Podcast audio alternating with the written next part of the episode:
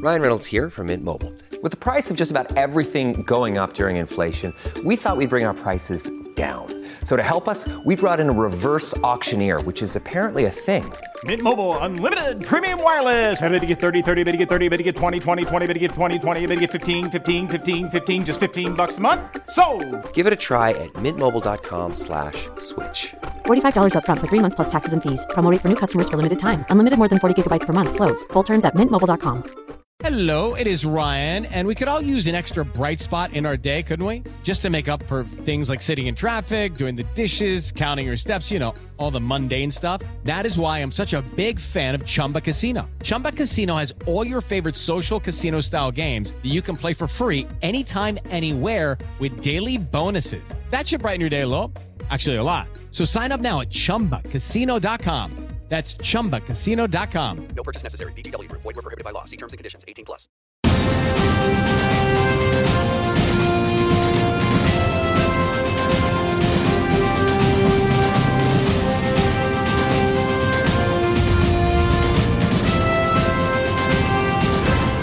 My guest this week is the Labour Mayor of Greater Manchester, Andy Burnham. Andy, thank you for coming on the show. You're welcome. Good to be with you. Thank you. So, I'd, I'd like to start this interview by asking you about policing in Greater Manchester. Now, it's, it's been well known that Greater Manchester Police, the second largest police force in the country, has been effectively placed into special measures. How has the force ended up in this position? It's complicated. Um, there's a range of reasons, to be honest. Um, going back to 2010, Greater Manchester Police suffered some of the biggest cuts of any police force in the country. So around 2,000 police officers were lost. Um, then, if you kind of move it forward into the more recent times, you'll remember the uh, attack at the Manchester Arena, uh, uh, an event that had a traumatic effect on the whole city region, but also on our police force, of course. So you had a severely weakened police force that was struggling with the cuts and then was kind of hit by um, you know everything that that entailed. Um, but having said that, there are some things that Greater Manchester Police itself has not done right. It's mm-hmm. um, had a problematic uh, in, internal culture, which I've spoken mm-hmm. about. It didn't handle some of the cuts well. It, it took a lot of resources out of local communities and centralised them, and in the end, that hasn't led to the right level of service to the public. So there are complicated reasons as to why Greater Manchester Police has ended up where it has, but we have been doing uh, what we need to do to repair the damage. So the last uh, few years now, I've been recruiting extra police officers. So we've been mm-hmm. repairing the front line, and we now have new leadership uh, through our new chief constable, and he is setting a new direction for Greater Manchester Police. So it's definitely been a challenging time. Nobody uh, would would uh, deny that. Uh, but I think there is now a sense that Greater Manchester Police has a has a forward path that will help it address some of the challenges. Mm-hmm. So, as the political and publicly accountable face of the force, the, we know that the role of the Mayor of Greater Manchester also assumed the role of Police and Crime Commissioner when the office was created. So, given that you essentially hold that position as well as being mayor, are you are you embarrassed about the fact that the force is in this position? nobody wants to see a police force of this size in this mm. position. Of course, we don't, uh, and we take it very seriously. But it's it's my job to to hold them to account. So, as I've always said, I don't run Greater Manchester Police. I don't prioritise the day-to-day decisions um, or, or indeed the resources. That that that is a, an independent decision of the of the police. My job is to hold them to account for those decisions mm-hmm. and to call them out when things go wrong. So all, all, I can do is do my job. And my mm. job is to say when things are not good enough, uh, things have got to change. And the biggest power that I've got to make change is the appointment of a new chief constable. And I use that power in late 2020. I brought in new leadership. Uh, and as a result of that, Greater Manchester Police is now on a, on a new path. So um, that's, that's all I can do. I can only be responsible for what I can actually be responsible for. My, my job is to have the right leadership in Greater Manchester Police. I think I've got that now. Uh, and you know we will we will obviously all of us be held to account from what happens uh, here on in. So you, you mentioned that you think you now have the right leadership in the force. Was the previous chief constable not right for the job? Well, he um, uh, oversaw, as I say, a very difficult period um, in terms of major cuts. And let's be clear, I need to say this again major cuts to the country's second biggest police force, some 2,000 officers taken out the front line. I, I, don't, I don't care what anyone says, that is going to have an impact on, hmm. uh, on frontline policing and the service that can be provided to communities. You can't take that number of police officers off the streets of a city region like Greater Manchester and it not have an impact hmm. uh, on, on what that force can do. And then when you add those extra major events that the force had to deal with, it, it, it, all amounted to an exceptionally challenging time. That said, the implementation of the cuts could have been different. As I said, I think too much resource was taken out of local communities and out of the 10 districts of Greater Manchester. And uh, also, um, I think that the way in which police officers were asked to police by attending every single type of crime is was also a problem because uh, you know, the, the, police officers were, were, I think, overstretched at the front mm-hmm. line, and uh, that that is something that the, uh, the, the leadership could have done differently. So there's a complex set of reasons as to mm-hmm. why we've ended up where we have, um, but I do believe personally the um, the primary reason is a massive uh, uh, government program of cuts that mm-hmm. uh, has hit us harder than other cities. Why? because we are more dependent on central government grants here than other parts of England because the council tax base of Greater Manchester is, is smaller and consequently we are more reliant on those, those grants from, from central government. Consequently, the cuts to that grant had a bigger impact in Greater Manchester than elsewhere. So the, the government at the moment, it's been very largely publicised that they are recruiting an additional 20,000 police officers. That's a, a national programme and I'm sure Greater Manchester will receive a large number of this. But is, is this enough of a commitment from the government? Uh, the, the previous administration under Theresa May started recruiting officers, but this current administration is taking that even further. So, in addition to what you are doing, is is this support enough? No. Uh, so, if I go back to the time when when I was in the cabinet and Labour was in government, we had uh, two thousand more police officers on the streets of Greater Manchester than we had when I came in as mayor. So we, we lost a massive amount of policing uh, resource in that period between 2010 and 2017. Mm-hmm. To be honest with you, it, we didn't get any help from the government between 2017 and around 2020. We took the decision ourselves here to raise the council tax uh, to recruit extra police officers. Uh, and so we've been doing that uh, over the last few years, and there are uh, getting on for 700 more police officers in Greater Manchester today because of the decisions we have taken in this city, not because of what the government has done. Now, the government is belatedly coming in saying it's going to put some more funding in uh, to help recruitment. Okay, well, that is a good thing. It will help us recruit 300 more this year. So if you add the 700 we've already recruited and the 300 more that are coming, mm-hmm. that's still only a thousand back mm-hmm. of the 2,000 that we lost. Uh, uh, going back to 2010. So, no, to answer your question, it's not enough. Uh, and as a result, con- crime has been rising in different parts of the country. The police have been cut too far, and that, mm-hmm. that is something I lay absolutely at the government's door. Well, what, one of the biggest issues currently facing the force at the moment is the uh, multi-million pound computer network known as IOPS, which has, it's been reported has failed to record over 80,000 crimes and hidden over 5,000 pieces of evidence. So, what, what's being done to rectify this issue within the force?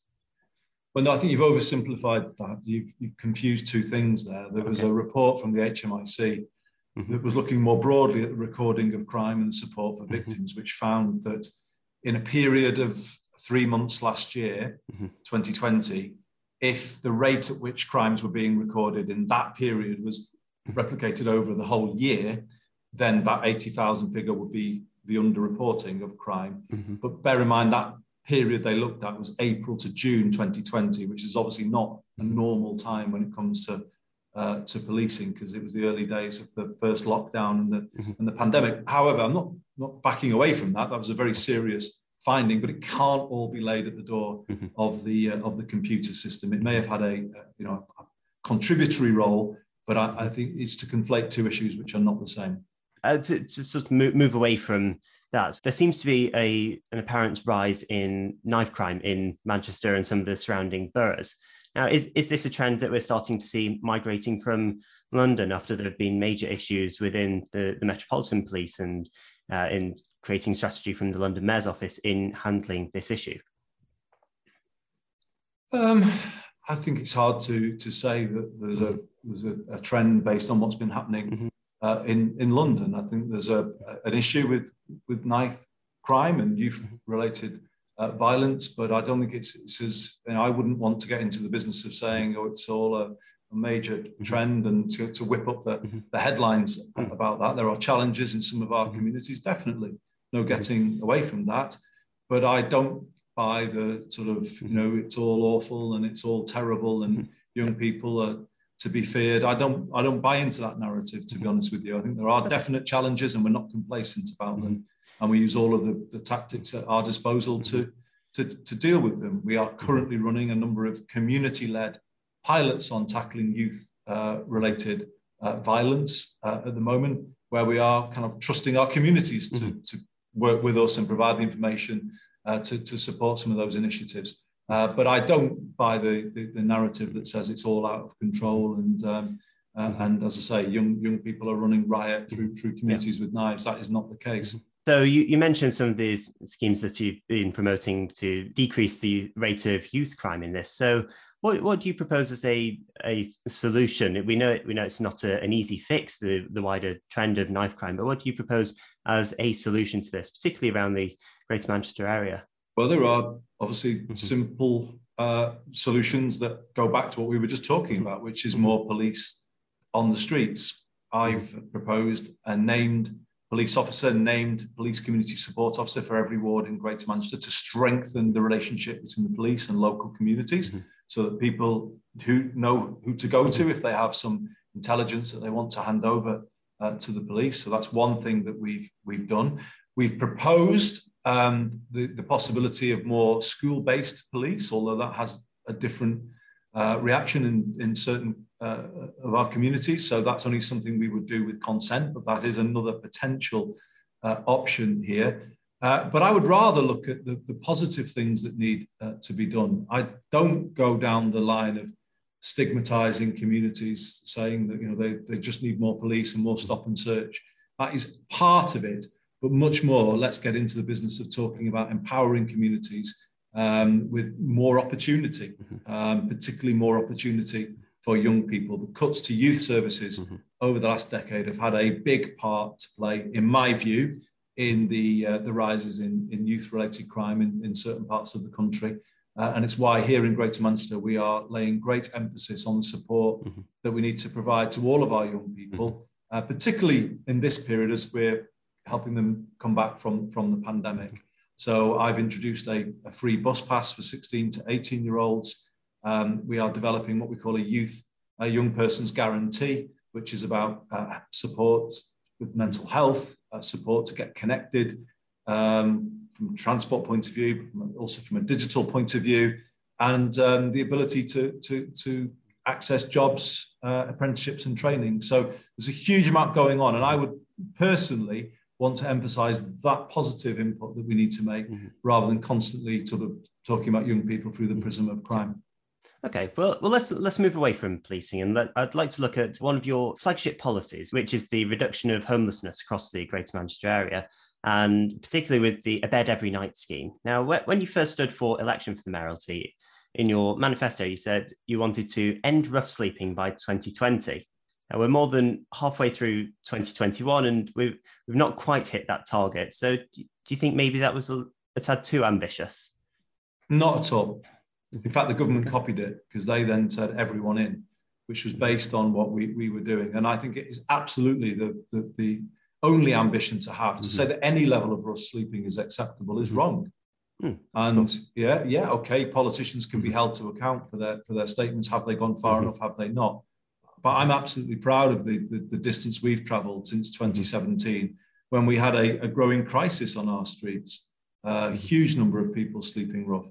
Um, we got it right down to, to low double figures uh, last year, uh, particularly as the, the Everyone In initiative kick, kicked in. Um, and we are continuing to maintain uh, a, a, much lower level of, of, of, rough sleeping. But of course, we're not entirely in control of all of the variables here. You know, the changes that government makes to national policy can can reduce, uh, can actually put more people uh, out on the streets. All we have is an ongoing commitment to do whatever we can to support people and provide, as you said, a bed every night. And tonight in Greater Manchester, there will be over 600 people supported in our a bed every night scheme, and we work really hard uh, to fund that. Uh, and yeah, it, we will continue to work to the point where nobody needs to sleep rough. In fact, we are at that point now. Uh, occasionally, some people will come new onto the streets. It's hard to get to know them. You know, we have to build a relationship with them. So there will always be, to some extent, uh, some people um, who are who are sleeping uh, outside. But what I can say for certain mm-hmm. is that we we always make an offer to people because of the infrastructure that we've built you have you have mentioned that the homeless rates have come down, and it, it's an excellent scheme that's been introduced here. But I just want to touch briefly on some of the causes around homelessness. So I wanted to ask how strong you think the correlation is between homelessness and and drug use. You know, drug use has been quite high recently in the area. And I suppose particularly I wanted to touch on the idea around these so-called legal highs. How strong is the relationship between homelessness and drug use. Well, you're almost positioning that as though it's a cause of homelessness. And oh no, um, I, don't intend to do that at all. I'm, I'm just wondering if there is some sort of correlation between the two. To the extent that people who are sleeping rough have experienced some form of trauma uh, in their life, and then will seek things that lessen that trauma. Mm. I guess that is the the, the, the link.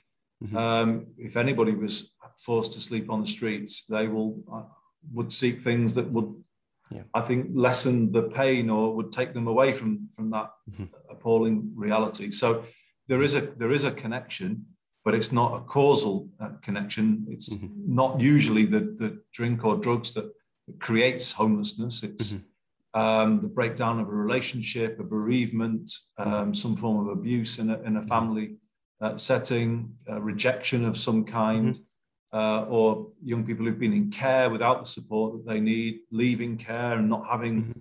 ongoing support. So the reasons for homelessness are, are complex. Mm-hmm. And in many ways, the, the, the, the drink and drugs will c- come in later uh, as a way of people managing the, mm-hmm. the, the, pain that they're, that, they're, that they're dealing with. So it's why we've um, piloted a scheme here in Greater Manchester called Housing First, which is a, a new way of looking at supporting people who have experienced rough sleeping. It's a pilot scheme that we're running with the government uh, mm-hmm. where people are given a home, but then given intensive personal support, particularly mm-hmm. focused on their mental health and addiction issues. And the great news from Greater Manchester is that it's working. Um, around uh, 200 plus people have been supported through Housing First, and 90% of those people are sustaining their tenancies because they're getting the support that they mm-hmm. need to sustain their, their housing position. Uh, so, you know, we are we are confident that um, with the right approach and the right support, you can turn around um, uh, homelessness and rough sleeping. But it's a, a long a long uh, road. Well, uh, housing is uh, such a key aspect to this, and it's also a huge part of uh, of your brief as as the mayor. So, with that, I wanted to t- touch on some of the plans you have around housing. Now, initially, it was called the Greater Manchester Spatial Framework, but it, a new plan has been introduced called Places for Everyone.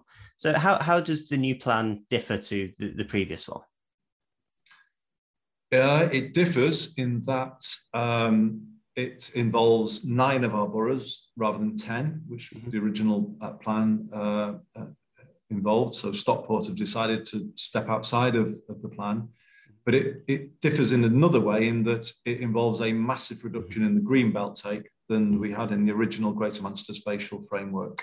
Uh, so it's been reduced by about 60% on the latest on the latest iteration. It's more focused on towns and building more homes in town centres uh, closer to public transport, so building for public transport rather than building for the car, which I think is what the original plan mm-hmm. did uh, did too much of. So it's a very different uh, plan. The truth of the matter is, we need more homes. We have a housing crisis. They have to go somewhere. That is always going to be controversial to some degree. But the latest version of the plan, I hope, is more palatable to people because it is making much greater use of brownfield sites across Greater Manchester than the original Greater Manchester Spatial Framework. As you mentioned, of course, that it does take into account a, a much greater aspect of the green belt, and there have, there have been a number of concerns raised by councillors and local campaigners around this. Uh, but th- there are a lot of brownfield sites across Greater Manchester. So, uh, are the majority of these sites being uh, preferred to over the green belt, or are developers planning on uh, trying to focus on greenbelt land because it is readily available?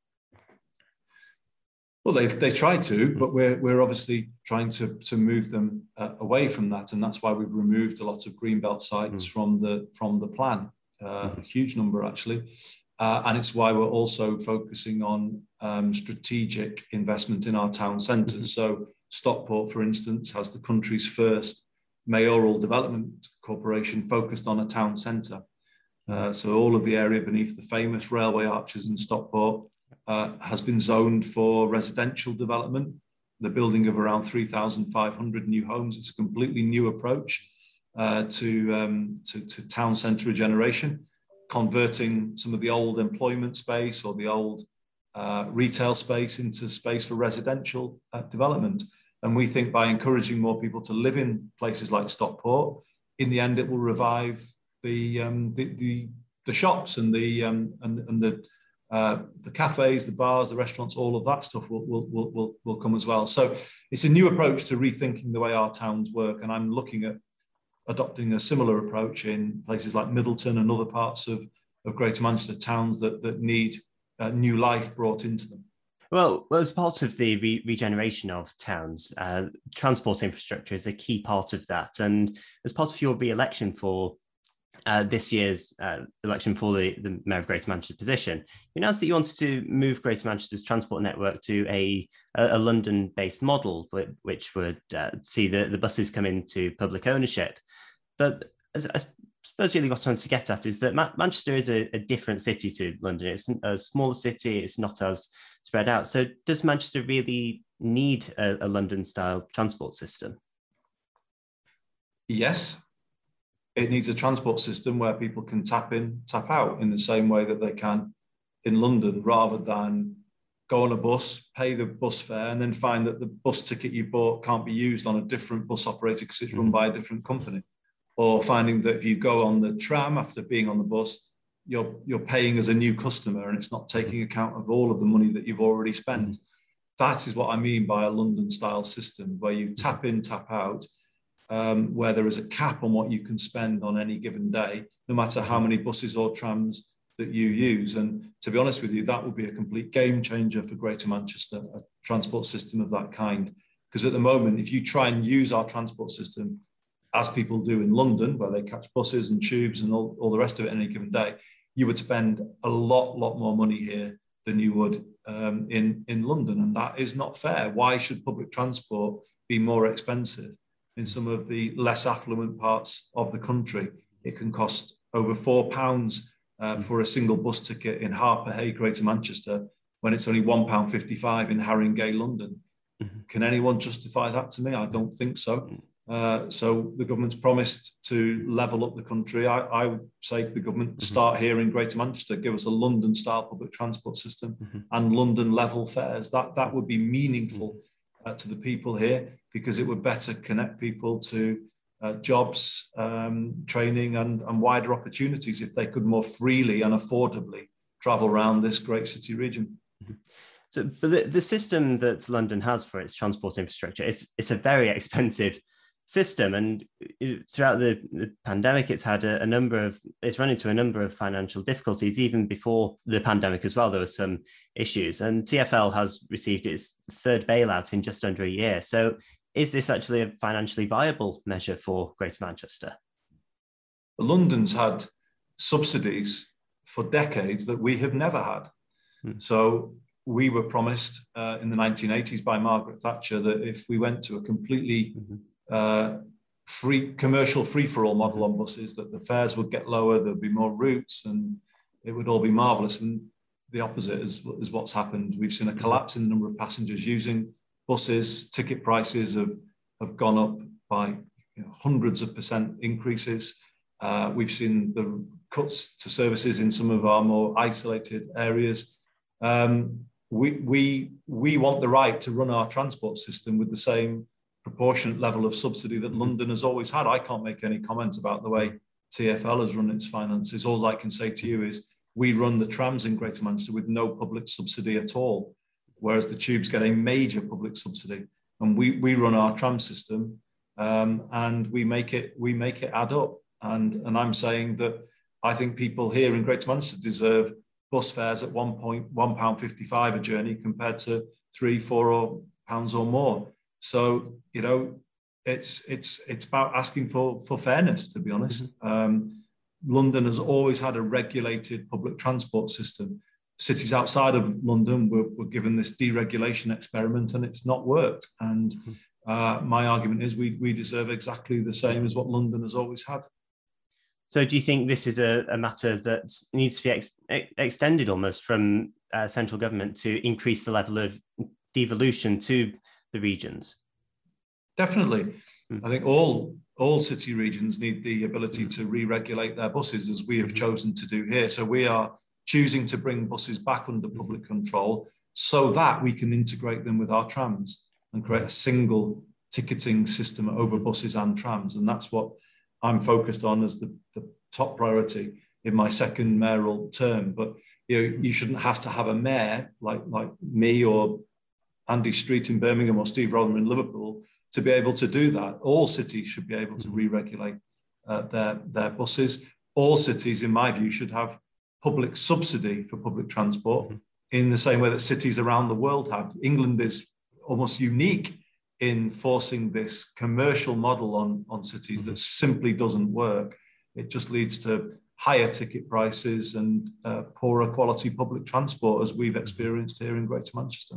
I do totally agree with you about the need for more devolution. I think it's only right that lo- local leaders know the needs of their local communities best, much better than central government. So, uh, the model around the, the Metro Mayors, I suppose it, it was a, almost a, an experiment to some extent from the uh, David Cameron government. It was uh, George Osborne's idea, essentially, to create the idea of Metro Mayors. Do you think there need to be more positions like yours across the country? Yes, I, I think so. Um, I think when the first mayoral election happened here in Greater Manchester, people mm-hmm. were unsure about whether or not the position would bring benefits, but I think most people would agree four years on that mm-hmm. it's certainly given Greater Manchester a, a, louder voice, not just me, but myself working with the mm-hmm. with the 10 other leaders. You know, we've we've got a kind of coherent uh, message that I think is getting better heard, and that's true in uh, Liverpool, as I was saying, through Steve. Rotheram, um, Andy Street in Birmingham, you mm-hmm. know, different party, but he, he's mm. obviously trying to do the same there. We now have a mayor of West Yorkshire, um, Tracy Brabin, first woman metro mayor. So the map is filling in, but I would say, you know, carry on filling it in um, because all parts of England deserve the right to be able to do more for themselves. And that's obviously what devolution is all about. It's not just the mayor that gives the place a louder voice, which is important. It's also that ability to run more things uh, for, uh, for, for ourselves that, that makes such a difference. And I referenced the work on homelessness before. Well, that was a decision. We took that decision to prioritize homelessness, and we've made a difference. Or you know, we took a decision to prioritize young people with a free bus pass. That was our decision here in Greater Manchester. And we think it was the right decision because it's helping change uh, young people's lives. But, but elsewhere, people may prioritize other things, but that's fine because that's their, their, their right. That should be their right to be able mm-hmm. uh, to do that. We've lived in a London centric country where Westminster has tried to impose its will on everywhere, and it hasn't worked. And mm-hmm. it's left us with a very, very uneven country that the government, even the government admits now, is in need of levelling up. Well, you can't just level people up from hundreds of miles away, but in London by sort of throwing some money at them. You level people up by giving them more power to do more for themselves. Um, you know, by empowering people is the best way to level them up. So I would absolutely say that all parts of England should have the ability to have more devolution. A mayor, if they want one, uh, that is the way we'll, we will get a more, uh, more balanced, more equal country than the one we've currently got. One of the concerns around the idea of devolution is the idea around uh, accountability for officials like like yourself as these metro mayors, and something people suggest is a regional assembly like that in in London that is an additional level of representation for people that also holds the mayor to account. So, uh, do do you think areas with metro mayors should have these extra levels of representation in regional assemblies, or do you think that would just be an unnecessary level of bureaucracy? I think I think that's an unnecessary layer. And in fact, if you go back almost 20 years, the idea of regional assemblies was rejected in a referendum in the northeast. So city region devolution of the kind that I'm involved in is a is a different way of of, of making things work. And actually, I think it's a leaner and more coherent way. So the Greater Manchester Combined Authority compared to the Greater London Authority, mm-hmm. the members of the GMCA are the 10 councils, whereas in London, you have a GLA, which is separately elected people, and then 30 or so councils that are not necessarily connected to that GLA. Mm-hmm. And I think that's a very confusing picture, to be honest. I think ours is a is a is a more um, uh, more logical uh, system because it means that you know at the Greater Manchester level, if we all agree with our ten councils, we can all move in the same in the same direction. And I don't think there's any accountability deficit here. You know, I am accountable uh, to the um, 2.8 million people of Greater Manchester. I go about my job in that way. I'm, I'm, out and about. People can talk to me. They can email me, and they ultimately can vote me out if they if they don't think I'm doing the right the right things. So I don't see any loss, any lack of accountability. Mm-hmm. Um, I think this model is beginning to work, and I think the votes in the mayoral elections in May mm-hmm. demonstrated that it's beginning to work because. Mm-hmm. Um, in some of the big cities, there was a, quite a big endorsement of the um, of the sitting mayors, and I think that shows that the public can see the value of of what these roles bring. Okay, I'd, I'd like to finish by just asking you one more question, and that's about the situation in the Labour Party. We've seen the party's had a, a, few electoral setbacks in the last couple of years. Is Keir Starmer the person to turn Labour's fortunes around?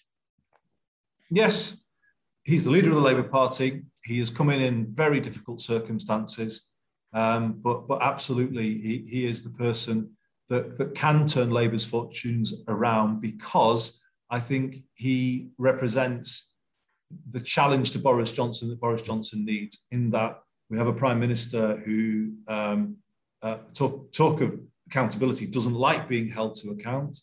Um, and I think what, what Keir offers is the complete opposite, you know, integrity, um, clarity, um, uh, a, a, very impressive track record in terms of his own his own public service. So yes, is the answer. He's not had the chance to do that yet because of the exceptional times of the pandemic that we've been living through. But I think the, the the, the, way is clear now for Keir to put his stamp on things, to set out his stall, as I'm sure he'll do at the Labour Party conference uh, that's coming up.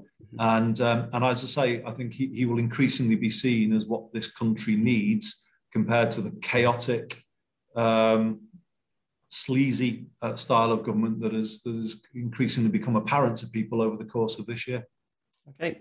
And then my, my very last question is that you, you, have made no secret of the fact that you would be interested in another attempt at taking the Labour leadership. Would you consider a return to Westminster and standing for the leadership? Not anytime soon. I'm just trying to answer this question honestly because I've been asked it a lot. So, no, not anytime soon. Uh, I've said to the people of Greater Manchester I will serve a full second term, and I absolutely stand uh, by that. Mm-hmm. Uh, so, you know, you know, I'm not an MP. Mm-hmm. I can't be the leader of the Labour Party because mm. you have to be an MP uh, to, to do that. So it, it is not something that um, um, is is sort of a, a possibility uh, in the immediate in the immediate future. What I am not going to do is rule out that one day I may return uh, to Westminster later down the line. Um, but you know, at this point in time, it's not where my focus is. To have what I consider to be the best job in British politics, Manchester is without doubt the best city mm-hmm. uh, in the UK, the coolest city. It's got everything that, that London has got and more. Um, and I'm just really privileged to do the job that I that I do, and I consider it to be a bigger um, priority to build up this emerging thing called English devolution. Yeah. um, rather than simply kind of rush back to Westminster as though that's the only show in town. It's not the only show in town. The thing we need to do to make this country work better is give the, the regions of England, the cities of England, a much stronger presence, a much more powerful voice than they've previously had.